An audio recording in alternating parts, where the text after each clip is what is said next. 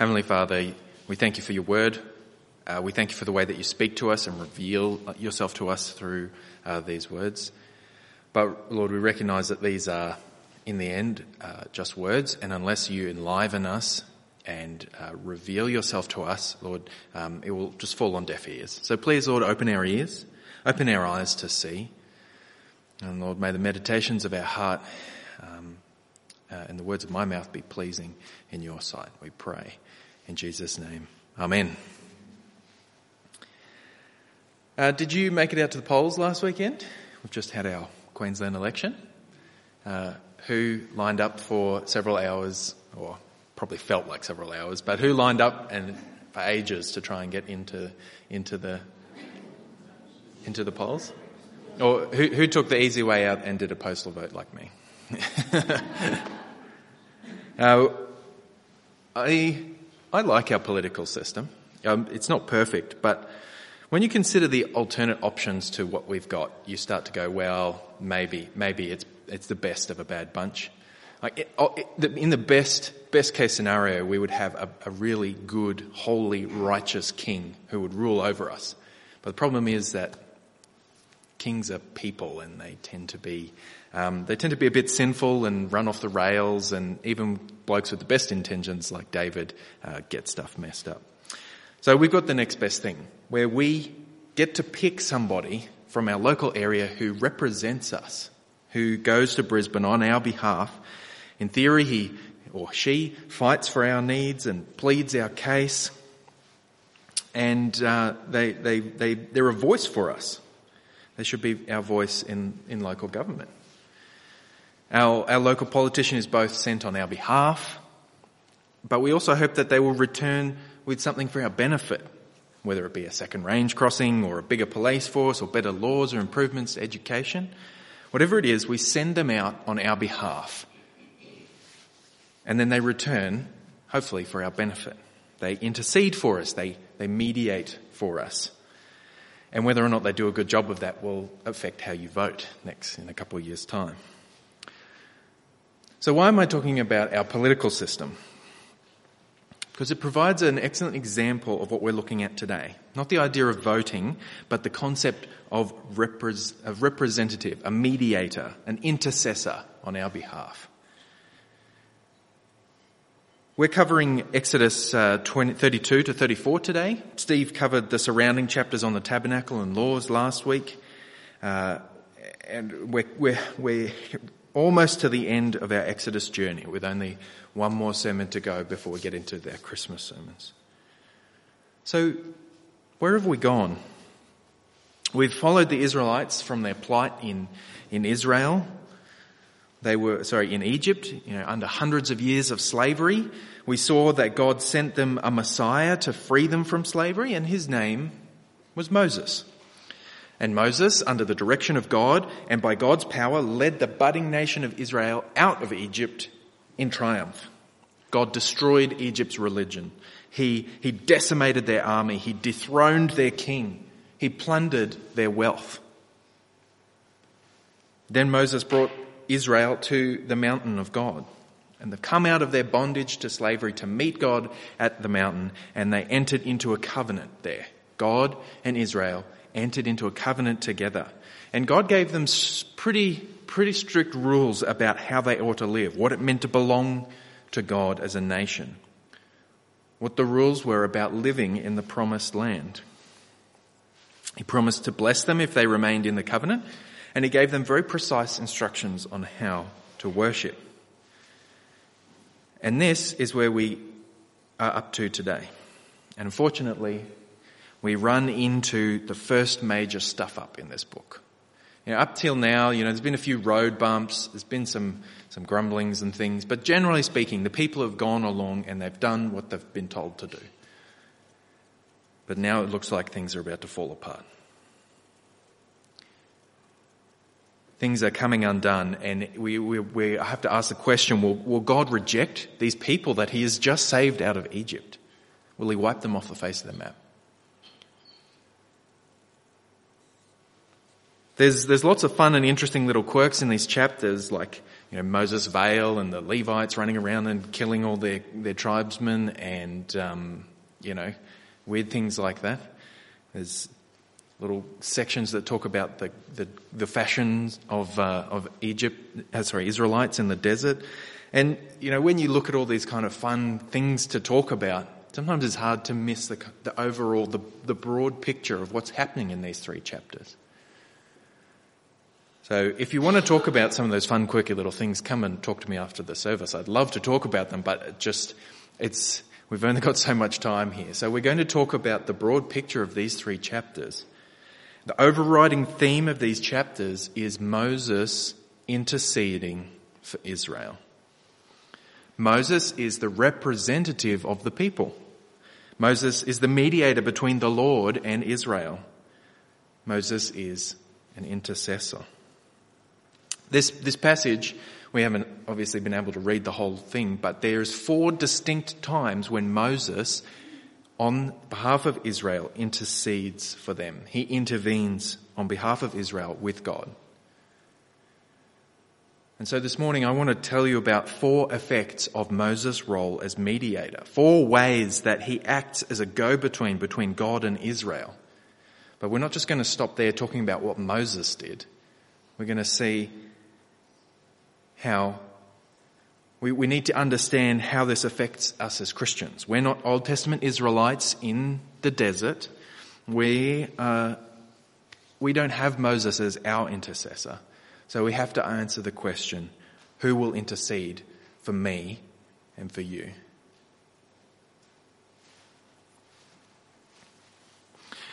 So let me set the scene for you in the opening of this, these chapters. We've got got Moses is away yet again. He's gone up on the mountain and he's been meeting with God. Presumably it's been both a joyful and a terrifying experience.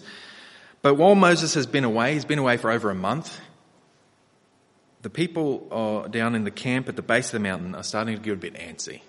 They're not sure what's going on. Moses has been gone for a while. Is he dead? What's happened to him? Has he abandoned us? What's taking so long? Well, Moses has been talking with God. The people had entered into that covenant. Uh, a little while ago, we looked at how they ratified that covenant with blood and the el- on the elders of Israel, with the sacrifices. They had all agreed to abide by the covenant. And Moses has gone back up on the mountain to get extra rules about worship and about how to build the tabernacle and such things. So Moses, on behalf of the people, is acting as a messenger and he was bringing down divine messages for them. After all, God had actually spoken directly to the people of Israel with the Ten Commandments. And they turned around and they said, um, down there in, the, in those quotes, you, you shall speak to us, this says this to Moses, you shall speak to us and we will listen, but do not let God speak to us lest we die.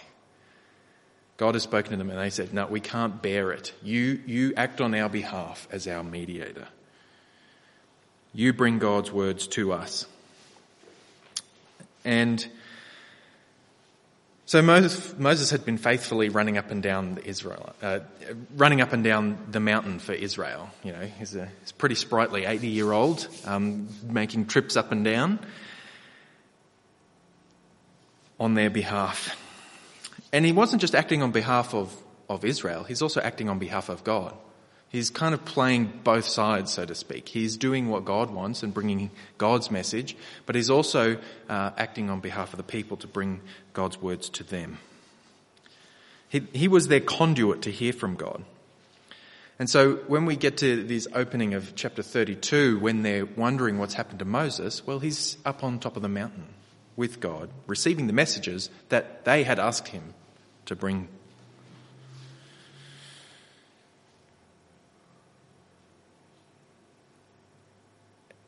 Moses kindly acts as their intermediary so that people don't die.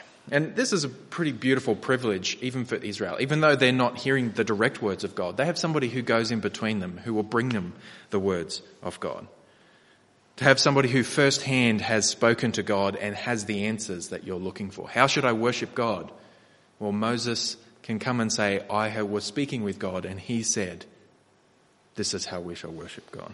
It's a, it's, it's it's a privilege that you can receive the words of God without the terror and the fear that comes with being in the presence of God. But I ask the question, what about you and me? We're not ancient Israelites. Who will bring God's word to us? I want to tell you that we too have a beautiful privilege of somebody who has come from the Father and who has brought his message to us. And his name is Jesus. I bet you didn't see that coming. Uh, Jesus is the answer to every question today, just in case you didn't get that. Jesus brought to us the good news of God, the gospel to broken humanity. He brought to us what we need to hear from God.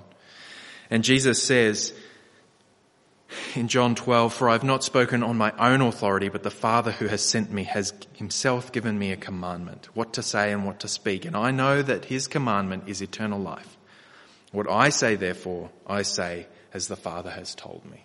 Jesus comes as the, as the one who brings God's word. Jesus brings commandments that lead to eternal life. Jesus brings the words of God. Jesus acts both on God's behalf and on our behalf. He's in between. But Jesus doesn't act alone on his, in his job of bringing God's words to us. Jesus has left the earth, but still God's words are brought to us through Jesus by the Spirit. And Jesus said about the Holy Spirit, He said, But the Helper, the Holy Spirit, whom the Father will send in my name, He will teach you all things and bring to your remembrance all that I have said to you. Jesus' words are delivered to us today by the Holy Spirit, causing the Gospels and the letters of the New Testament combined with the Old Testament to be recorded down for us and delivered through history to our very hands. This written word is enlivened and implied to our heart and minds by the Holy Spirit. So while Israel had to rely on Moses running up and down the mountain to bring them God's word, we have Jesus' words and the Holy Spirit who delivers to us the words of God.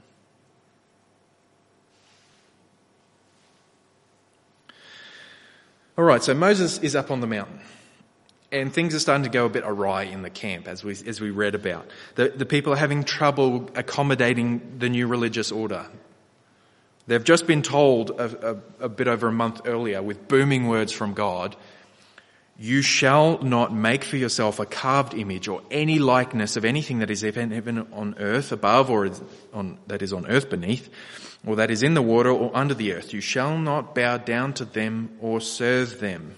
For I, the Lord your God, am a jealous God. So God has just told them not to make images for worship. He's told them not to make idols with words from heaven. But the people thought that they knew better. They said, we don't know what's happened to Moses. We don't know what's going on. Let's just do worship the way that we want to do worship. Make us an idol, they asked Aaron. They think that the way that you worship a God is by creating an image, a symbolic image of that God, and then worshipping the image as a conduit to that God. So the folks tell Aaron, who was in charge while Moses was away, to create an idol so that they could get on with their journey up to Canaan. To go, they wanted gods to go before us. So Aaron caves into the mob mentality and he takes up a collection of gold, that the same gold that God had blessed them with uh, when they left Egypt. They used God's blessing of that gold and those riches to create an idol. Moses, uh, Aaron, carves an image with his own hands. He carves a bull.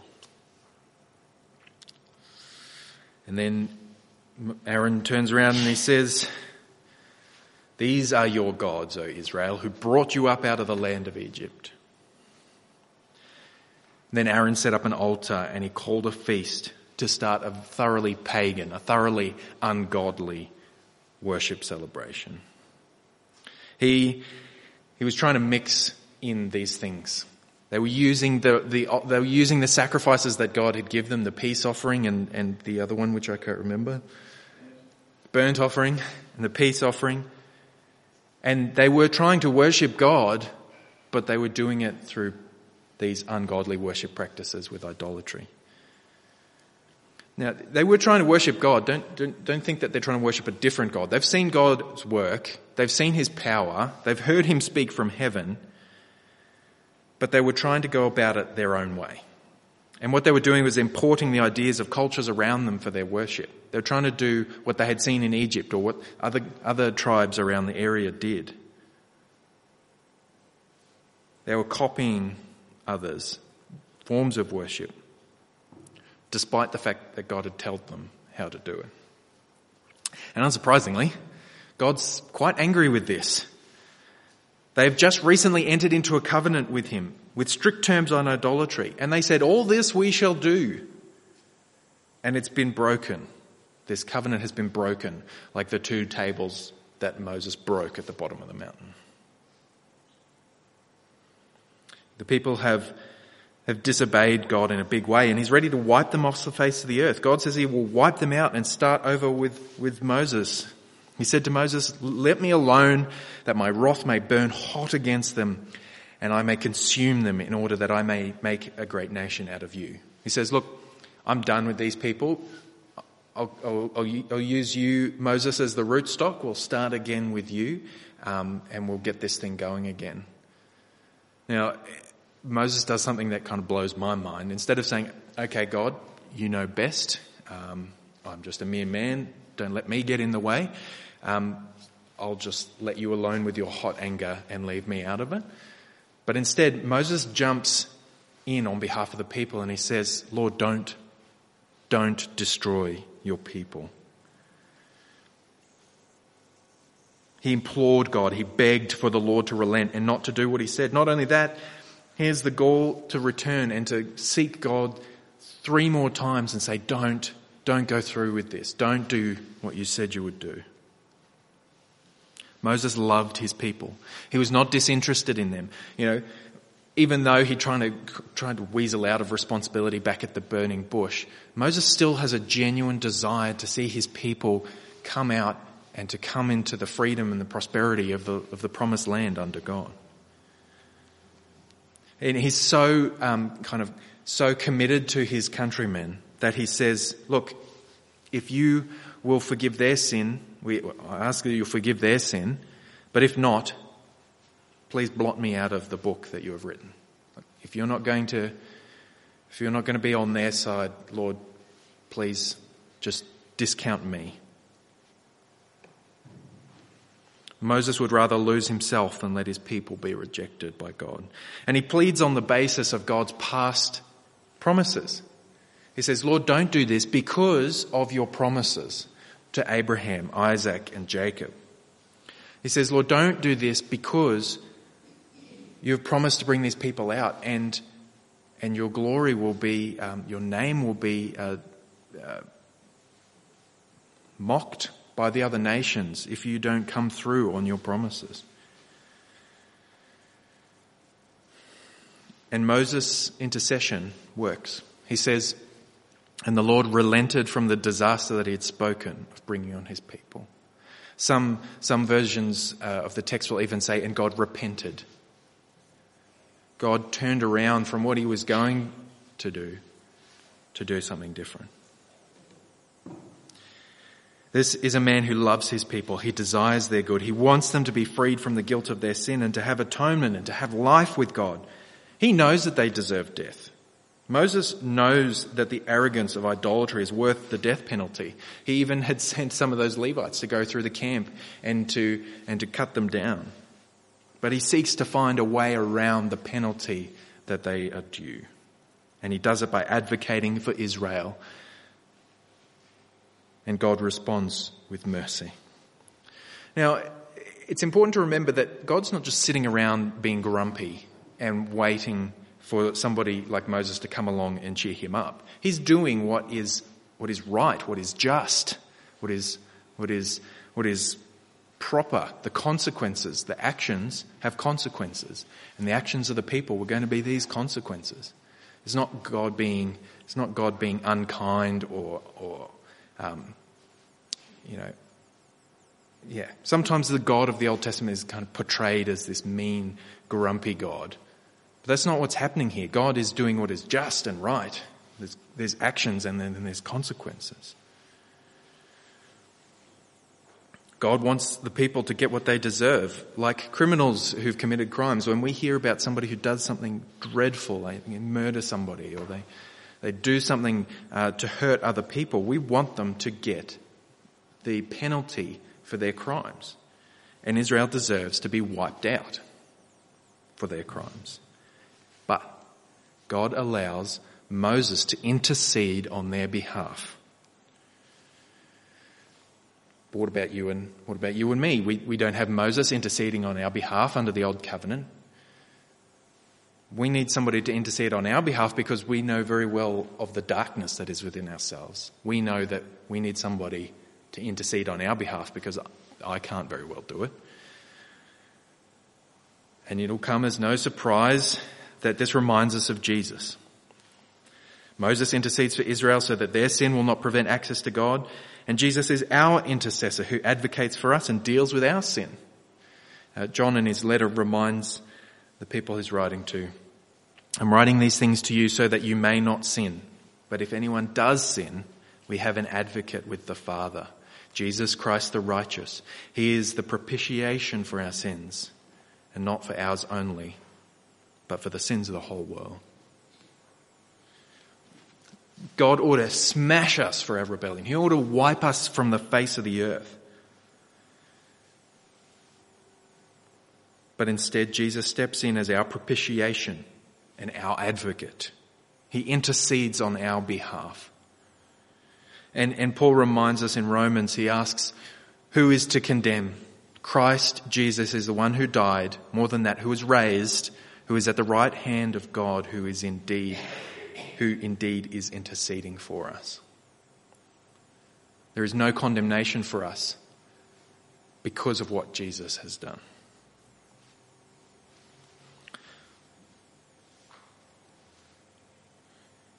So, next we see that even though Moses has interceded to save their life, God appears to be unwilling to accompany them.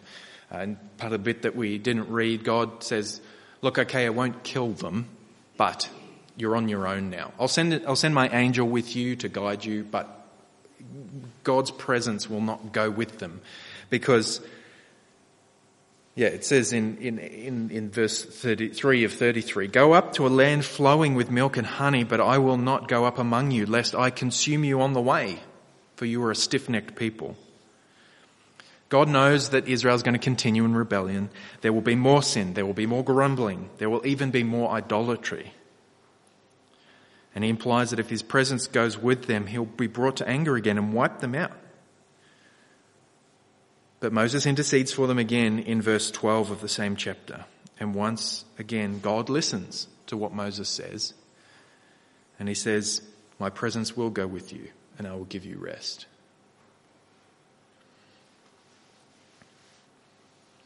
For Moses, it's not simply enough to save Israel out of death or to save them out of the slavery of Egypt.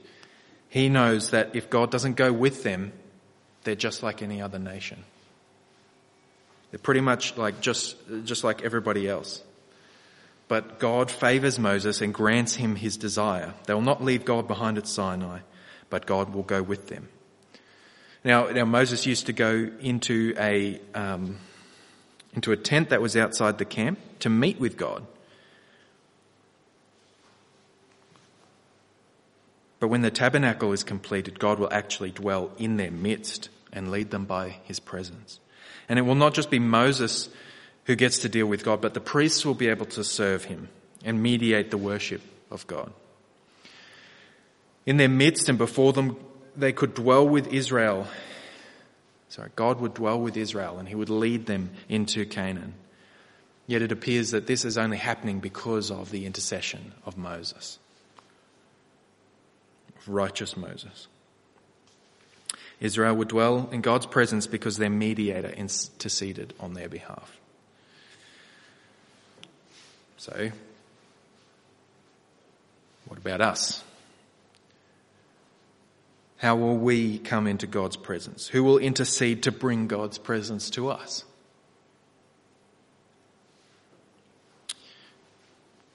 Jesus. Christ too brings his people into the presence of God. Since, since Adam got us kicked out of the garden, one way or another, humankind has been unable to dwell in the presence of God. We see how it's been mucked up at, at Sinai. We see how it gets mucked up in the, in the desert with the tabernacle. We see how it gets mucked up in Israel. Every step along the way, people fail to, it just doesn't work when God and man live together.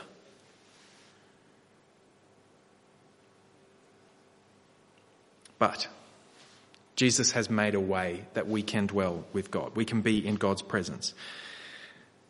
It's not yet a physical reality. We do have the physical reality of, of the Spirit dwelling within the body of Christ and leading us.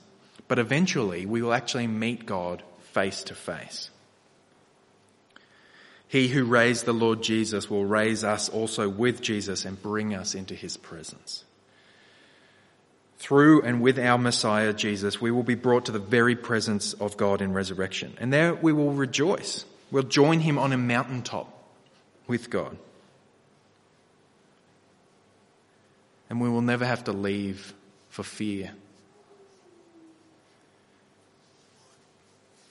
In that place, there will be peace and security. There we will dwell in the presence of God.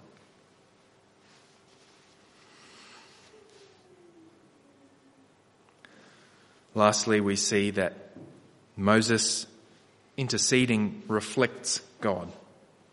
You see, Moses acted on behalf of the people, but he also acts on behalf of God. He was the go-between in the middle. Even though he revealed God by bringing the word of God to Israel, he reflects God's glory to them. As we read about it, it's a very physical thing. When Moses came down from the mountain Sinai with the two tablets of the testimony. These are the refreshed tablets. In his hand, he came down from the mountain. Moses did not know that the skin of his face shone because he'd been talking with God. Aaron and all the people of Israel saw Moses and behold, the skin of his face shone and they were afraid to come near him. The, the way that God and Moses meet impacts Moses' physical appearance. He literally glows with God's glory. It's kind of like radiation, you know. Um, if you go into a radioactive, um, you, you receive radiation, you kind of absorb it, and then you become radioactive yourself.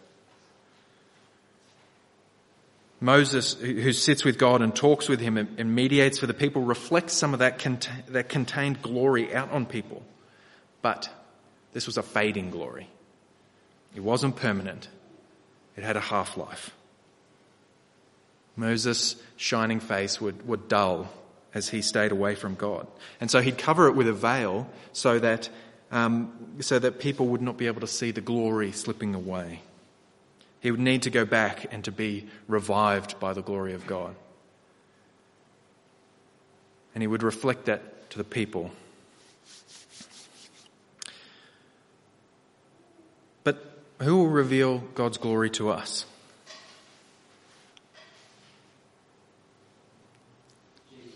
oh, really? That's a surprise. In the opening chapter of John,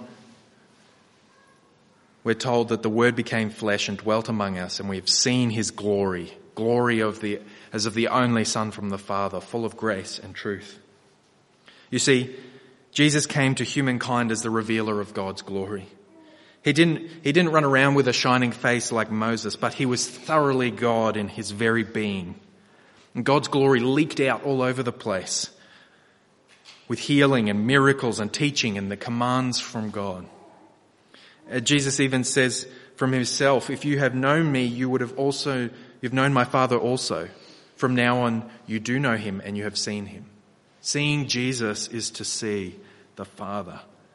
He was not merely a man who, like Moses, could be warmed up, like zapping a cup of coffee in the microwave. He, he gets warmed up by the glory of God. But, but, but Jesus is a source of the glory of God. He is the source of God's glory. He was the essence of God. Yet even though Jesus is a reflection of God's glory, Jesus is, to see Jesus is to see God, some people look at Jesus and they don't, they don't see God's glory. They, they read the story of God in history and they miss, they miss God's glory and how it comes out in Jesus. The, the Old Testament reveals God's glory, but it finds its fulfillment in Jesus. And some folks just seem blind to seeing how God's glory drips from the pages of Scripture.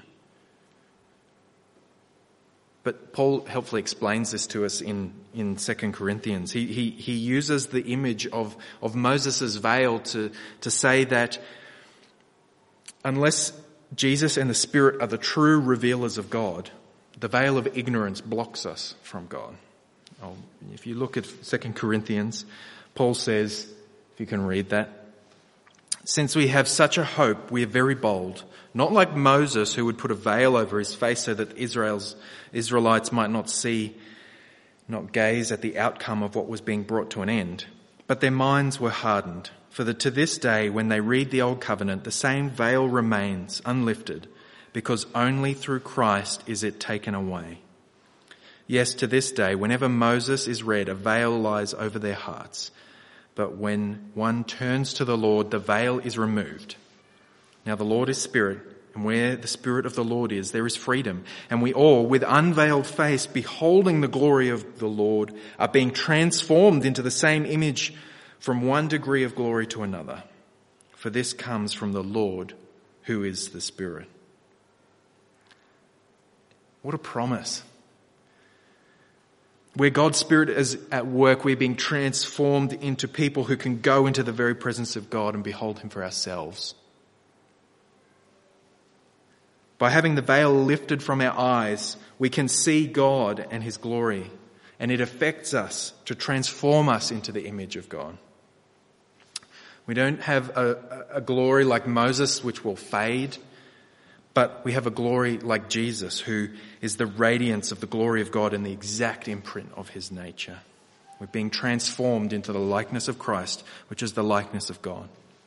You know, our lives are filled with things that distract us from this.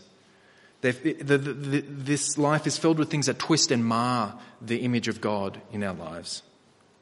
We are, we're like photographs that have been, have been scrunched up and they've been put in water so that the colours bleed. And they've, they've been faded and muddied. And you look at the photograph and you can't make out what it is meant to represent. You can't look at us in our fallen human nature and see the image of God bursting forth. But when the Spirit of God is at work, showing us God's glory, these effects are undone. Uh, these photographs become beautiful, clear, crisp, bright in their colours and portray the image of God. Through the Spirit of God, we're being, we're being made into the image of God. Through the intercession of Jesus and through Christ, we can come into God's presence. The presence of God is brought to us. So let's, uh, let's pull a few of these things together. Let's just kind of recap where we've been this morning. We've talked about the, that, that idea that, you know, in, even in our governmental system, we, we have a representative who goes for us and pleads on our behalf and advocates for us and intercedes for us. Who reminds us of, of, of our greater and better intercessor, intercessor. We've seen how in, in Exodus uh, chapter 32 to 34, we've seen Moses' continued intercession for the people on their behalf and also being the representative of God to them. But we have somebody who is way greater than Moses, somebody who's on a completely different level, someone who is not just a mere man, but he is the God man. He is the man who is from God and who is God, but is fully human and takes on human flesh. And he acts as our mediator, our go between, the one who represents us to God and God to us. He, he brings the word of God to us. He pleads our case before God and seeks propitiation and atonement for our sin. He is the one who brings God's presence to us. And he is the one who reveals God to us and, and through his and the Spirit's work, we are transformed into the image of God. Now, I don't know quite where to, We're to kind of finish this up, but I think it's important for us to reflect on this and to uh, reflect on our need for an intercessor. We can't, we can't uh, come before God and plead our own case. What are we going to say? God, be nice to me. I'm a pretty good guy. Um, Uh, you know, I've done done more good things than bad things. You know, I'm a good person. I don't break the law much. I'm generally nice to people. It doesn't count. One faulty act of worship for the Israelites was enough for God to be ready to wipe them all from the face of the earth. That's the severity of our sin. We need to understand the severity of our sin and our need for an intercessor who will be, who will plead our case, who will go on our behalf, because without him, we're lost. Let's pray. Heavenly Father, we thank you for our intercessors. We thank you for Christ who goes on our behalf. We thank you for the work of the Spirit who accomplishes uh, the intercession of Christ in our lives. We thank you, Lord, that you have revealed yourself to us and that you are able to bring us into your presence. Thank you, Lord, that we don't rely on a faulty and weak man like Moses. As great as he was, Lord, he was still a man whose glory fades. Lord, we thank you that we are brought into your presence by Christ. Christ who has entered into your presence on our behalf, who has offered atonement for our sin, who brings us into your presence with joy and thanksgiving.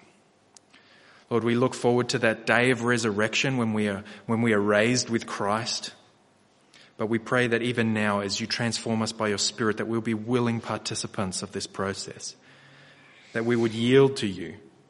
That we would say, not my will, but your will be done. We pray, Lord, that you would highlight to us the severity of our need, the severity of our need for Christ to, to work on our behalf. Please, Lord, guide us as we go out this week, we pray. Amen.